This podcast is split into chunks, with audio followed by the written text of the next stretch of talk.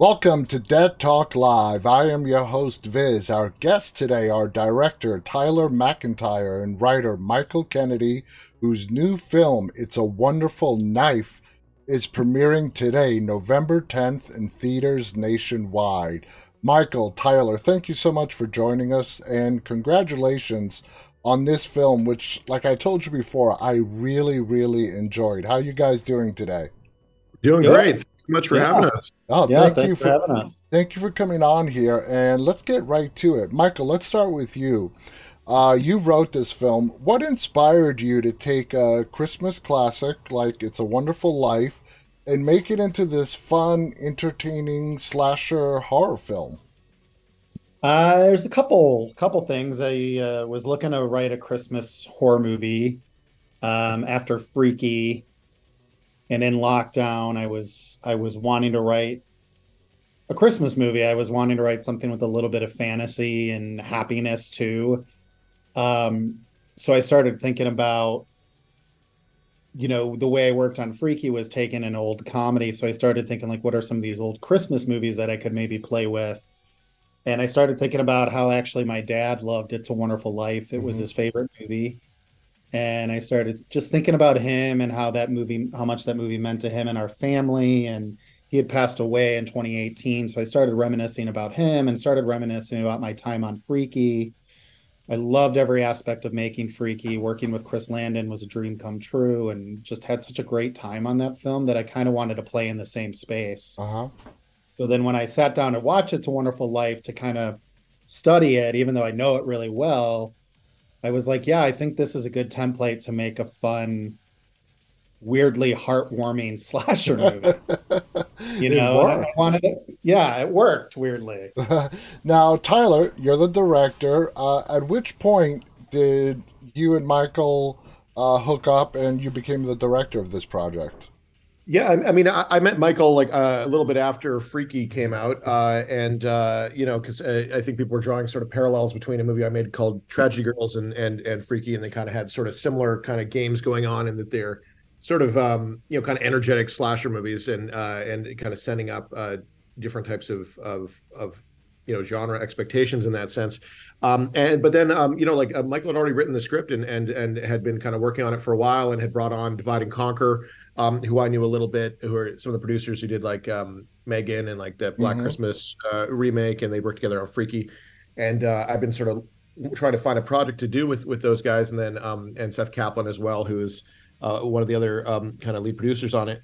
And so, um, you know, uh, they uh, you know sent me the script and and uh, you know invited me to kind of um, you know uh, meet on it and uh, I just kind of fell in love with it. Like, um, you know, a lot of the stuff that I write tends to be pretty cynical, and mm-hmm. so uh, I really, uh, you know, welcome the chance to do something that that had a um, a more sincere kind of heart to it, and and then kind of, you know, and there's something you know fun about trying to make a, a horror movie that kind of ends up in a positive place. Yeah. Uh, you know, not no spoilers, I guess, but um, but the uh, uh, you know, there's like an uplifting element to it that that um, I thought was a kind of a fun challenge to do with a horror story, and um, and uh, you know, it kind of would allow me to use certain certain tools that I already had, but then also kind of build in in other ways. And and um and so we we started working together and, and started sharpening a lot of like the satire of it and and and kind of building out the sequences and kind of collaborating on the type of you know uh, performers we wanted, and then um, you know it, it, it led to uh, you know a, a, pretty um, fun kind of collaboration over a couple years.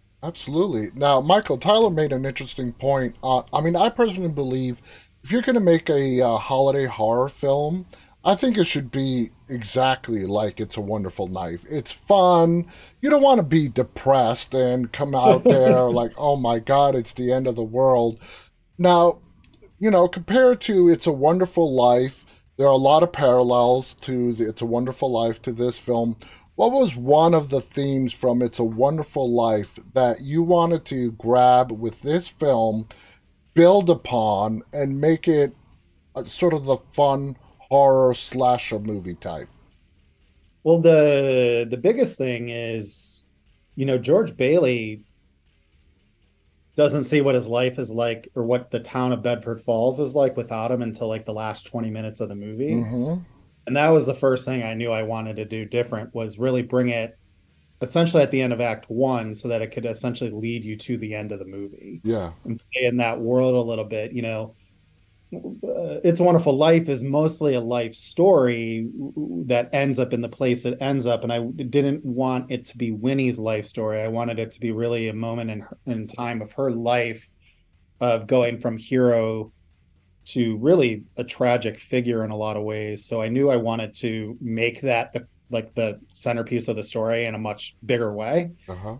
Um, and that also led me to some non it's a wonderful life stuff where we then got to upend like the you know the slasher convention that kind of started with scream where like you have a kill in the first 10 minutes and you don't find out who the killer is until about two hours later so we got to end up upend that by you know, we reveal the killer in the first 15 minutes of the movie, which is mm-hmm. different. And it, the first 15 minutes almost plays like a mini slasher movie.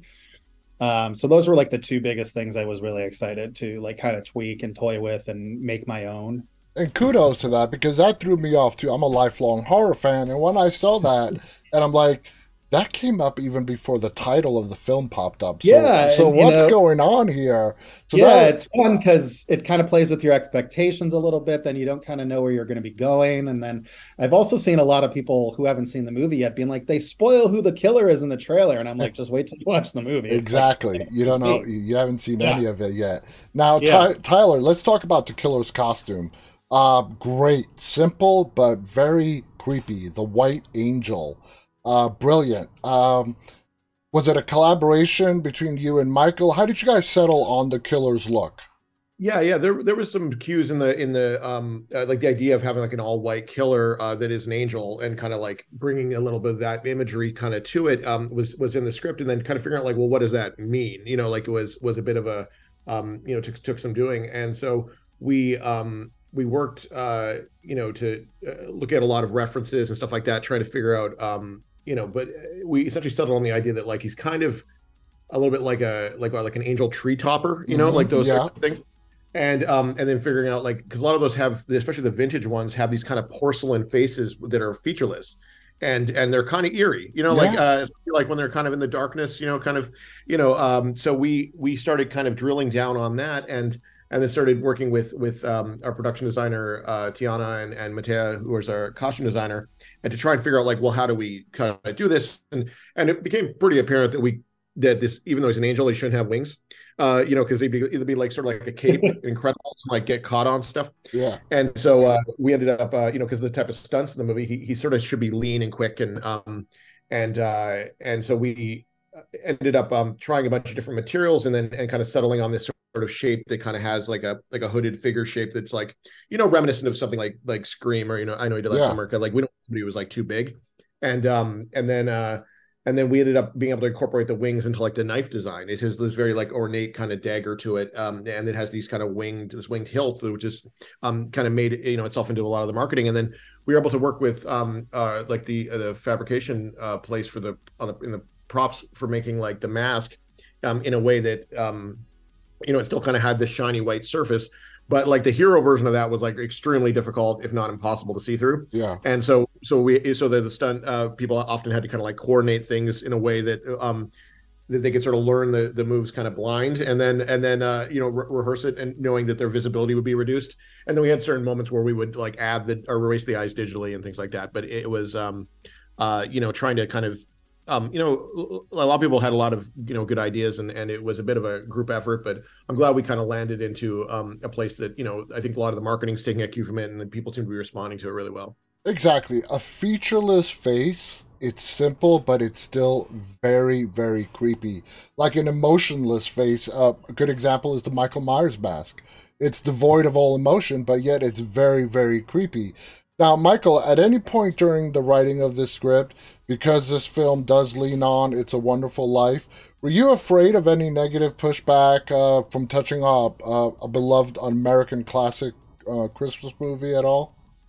No, you know, I mean, I expect people, you know, I'm, I know some people just won't like what we're doing. Just, you know, they they don't have a taste for yeah kind of movies, which is fine with me. And I didn't get any pushback from anyone we worked with on it. Um, but yeah, I mean, I expect people to kind of either love it or hate it, quite frankly. I think, you know, I think Freaky's success was a little unexpected, quite frankly. Like Chris and I honestly didn't expect the the reaction we got to that from Yeah. people. Um, so yeah, I'm okay with any pushback. Mhm. I actually like It's anyone fine. talking Yeah, about yeah. I yeah, mean, I like people just talking about the movie. you know? Exactly. I think it's Yeah. great. Now, uh, Tyler, Jane Widdop, uh, Jess McLeod are the two main leads. Uh, they had really good on screen chemistry with each other. What stood out for you in their auditions that made you say, as a director, okay, this is Winnie and Bernie? Yeah, I mean, we, I mean, uh, Winnie was a lot easier to find than Bernie. Like, like uh, essentially, we found uh, Jane Widdop quite early. Like, uh, like you know, they were on a list of of of kind of performers that I sort of was hoping to work with on something eventually, because I'd seen them in Yellowjackets, and they had a Mhm. really kind of fun sort of part in that first season.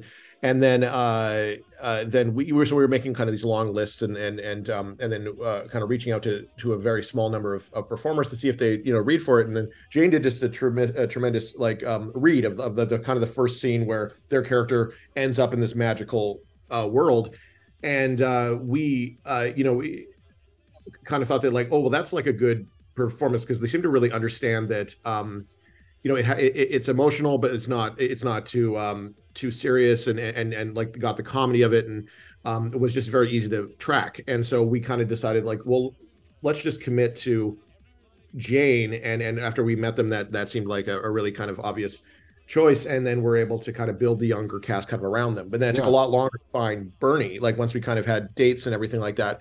Um you know we were looking like on both sides of the border because we shot in Vancouver Canada and so so we were looking in in America at, maybe bringing somebody in as well as at Vancouver local.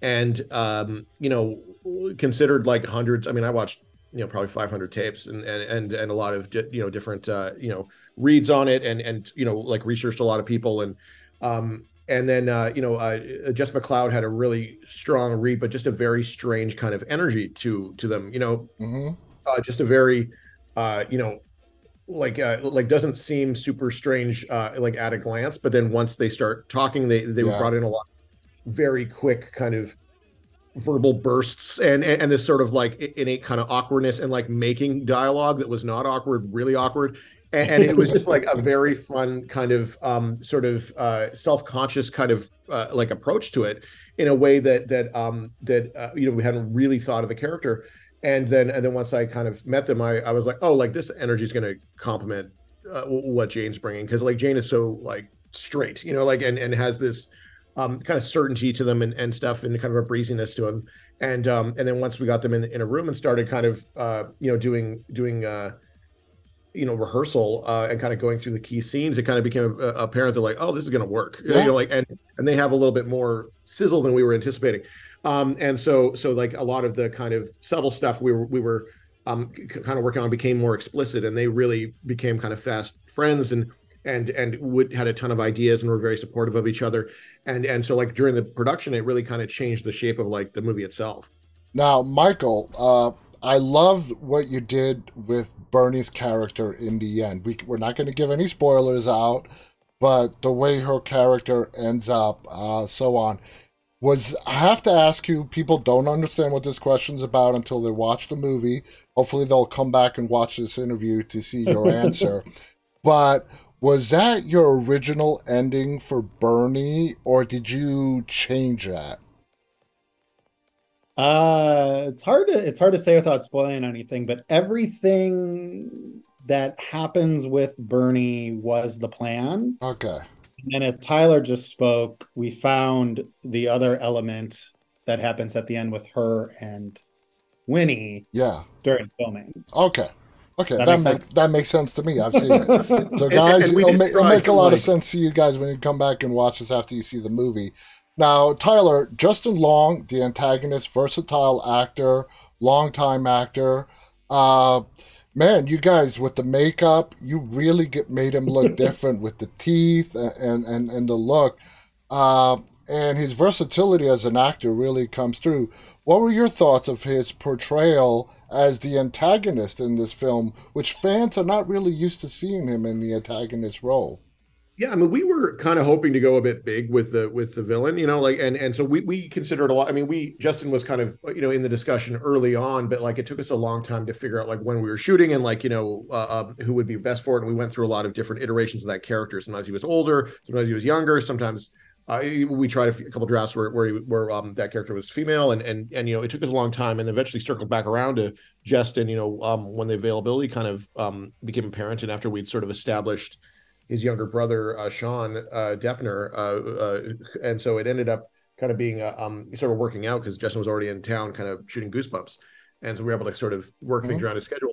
But um, yeah, like he came in with very very strong ideas. Um, I think because he has a um you know like like he's cursed with this like you know boy next door good looks you know that he yeah. just can't shake and uh and he um you know i think uh is getting to the point where like you know he could embrace those kind of like you know different kind of um you know middle-aged actor looks and um and uh as we talked a lot about um you know like the you know like a uh, Michael Douglas from Wall Street t- sort of sort of jerk, but like you know, kind of that that uh, like a small town version of that. yeah, yeah. And um, and we were taking a cue from like kind of like you know the, you know like the like the Hallmark villain plots, you know, like the idea of of like uh, of like you know it's always like a real estate scheme of some sort, you know, like and things like that that are like you know trying to um so kind of moving these ideas around and then and then talking a lot about um this sort of like uh, kind of artifice that this character has, and a lot of the ideas about like how he looks kind of came from that, like you know, kind of a spray tan sort of thing. Like we weren't trying to get too Trumpy with it, but you know, like like uh, he has this very well coiffed kind of hair and like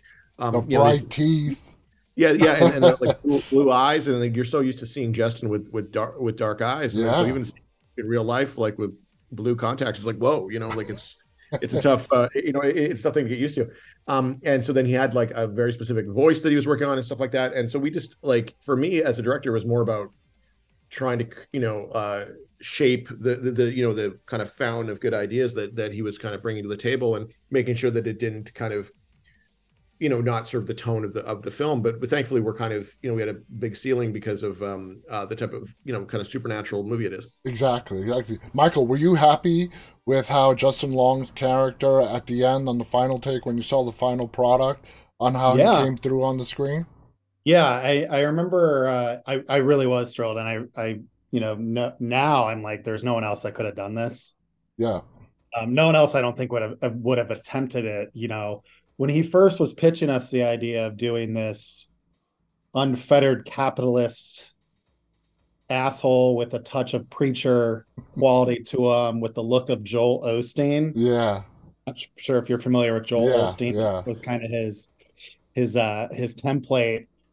I remember being like, what the fuck is he like talking about? then when I like heard the Joel Osteen part, like when I heard that part, I knew exactly what he was going for. Uh-huh um, and it comes across really well. I, I've seen a ton of reviews just calling out his performance as being like fascinatingly unhinged in all the best ways.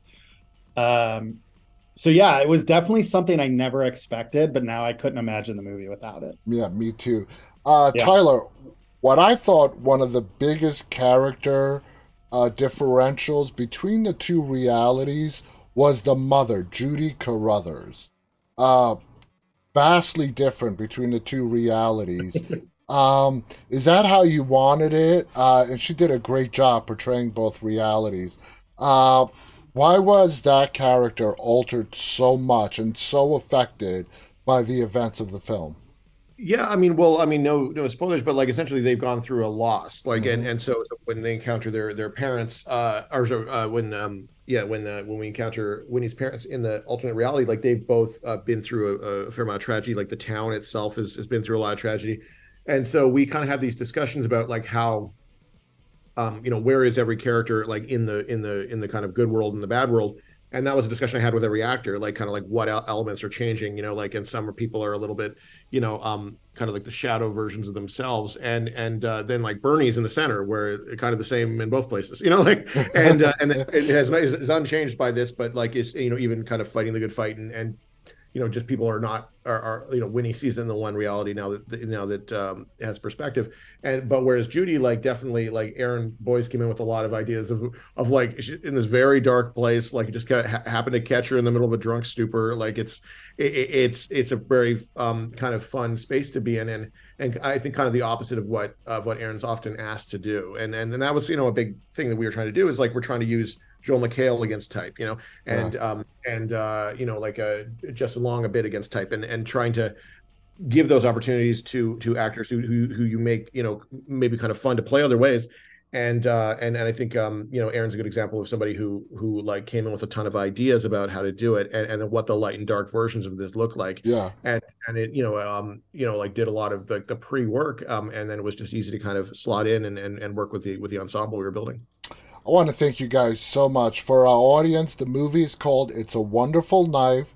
Now, it is a Shudder original, but it is premiering today, November 10th, in theaters uh, nationwide. Yeah, it's in a thousand screens. Yeah, it's it's nationwide. So yeah. check your local listing. This is a fun, fun slasher holiday film. You will definitely love this film.